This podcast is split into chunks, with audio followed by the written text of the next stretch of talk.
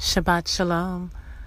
On this rainy Orlando day, this Sabbath, it is really calm, and what a day of calming to talk about, mm, well, a not so calming topic of one that, depending on who you are, it may give you certain types of feelings and nuances and that is the topic of racism. But here on this Soul Care podcast, we're talking about it in a way in which we will address gracism. Yes, you heard right, gracism and racism as it relates to Pentecost Shalom. So join me as we decelerate to unlearn, to truly learn a new way of being and seeing, especially.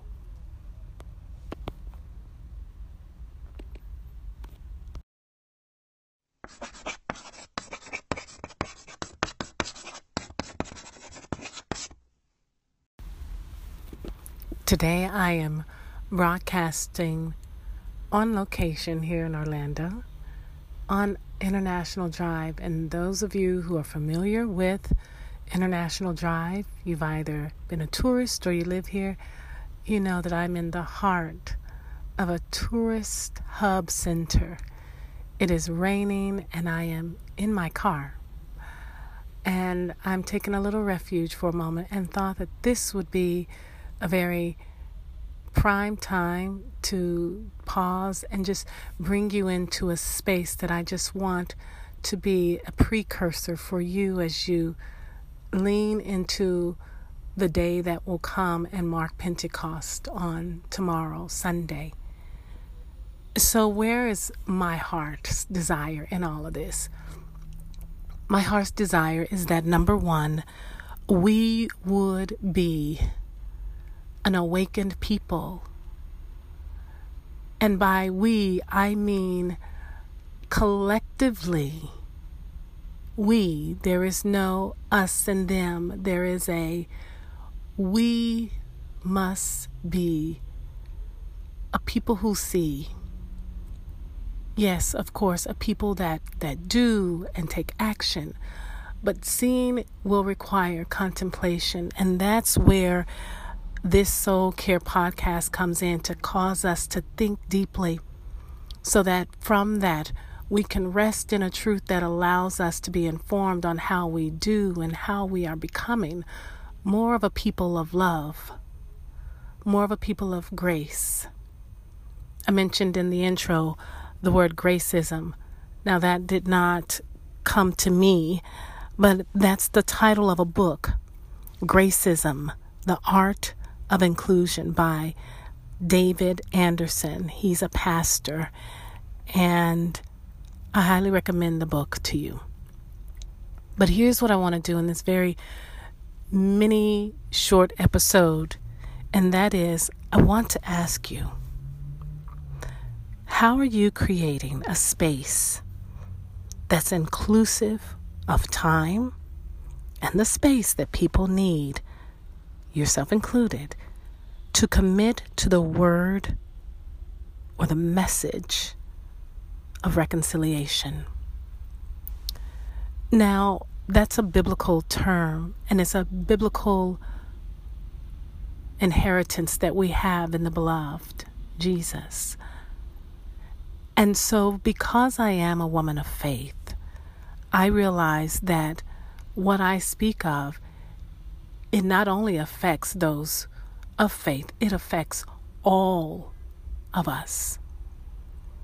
And at the heart of today's episode is about asking that question about how we are creating that space, but also who are the primary voices that inform you?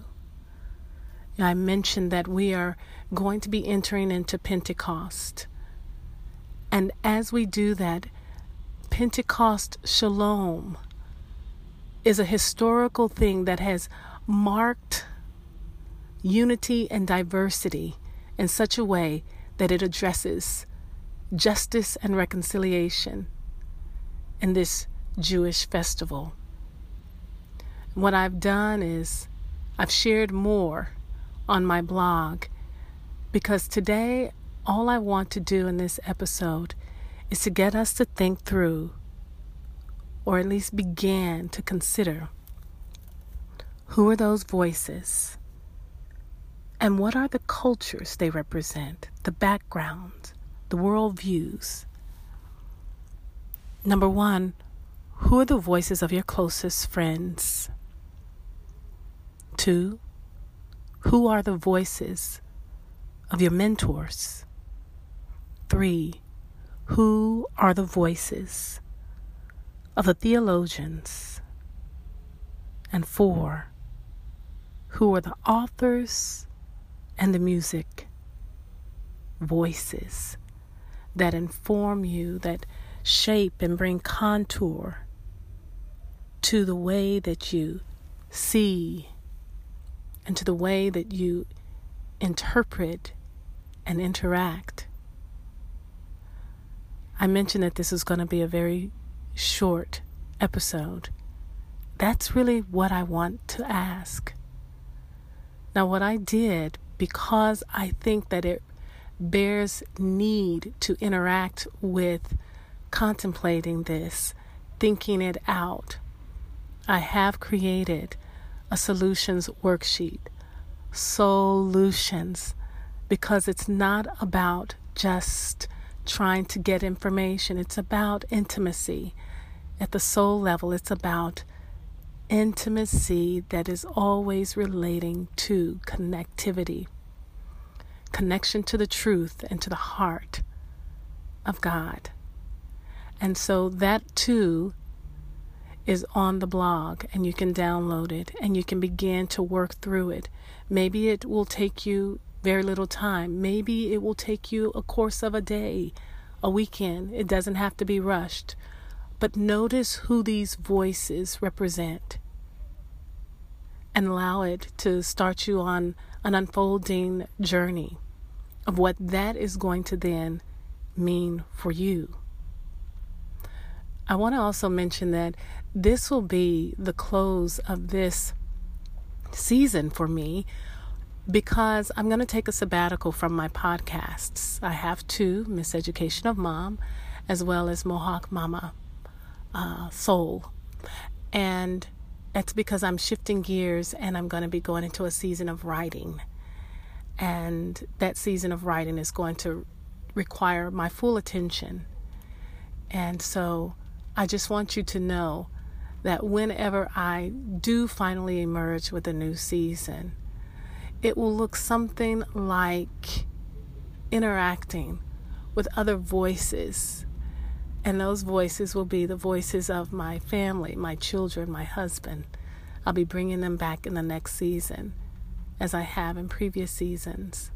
And so I look forward to you getting to meet them, or at least for some of you who have been following me, getting to hear afresh from them and their hearts.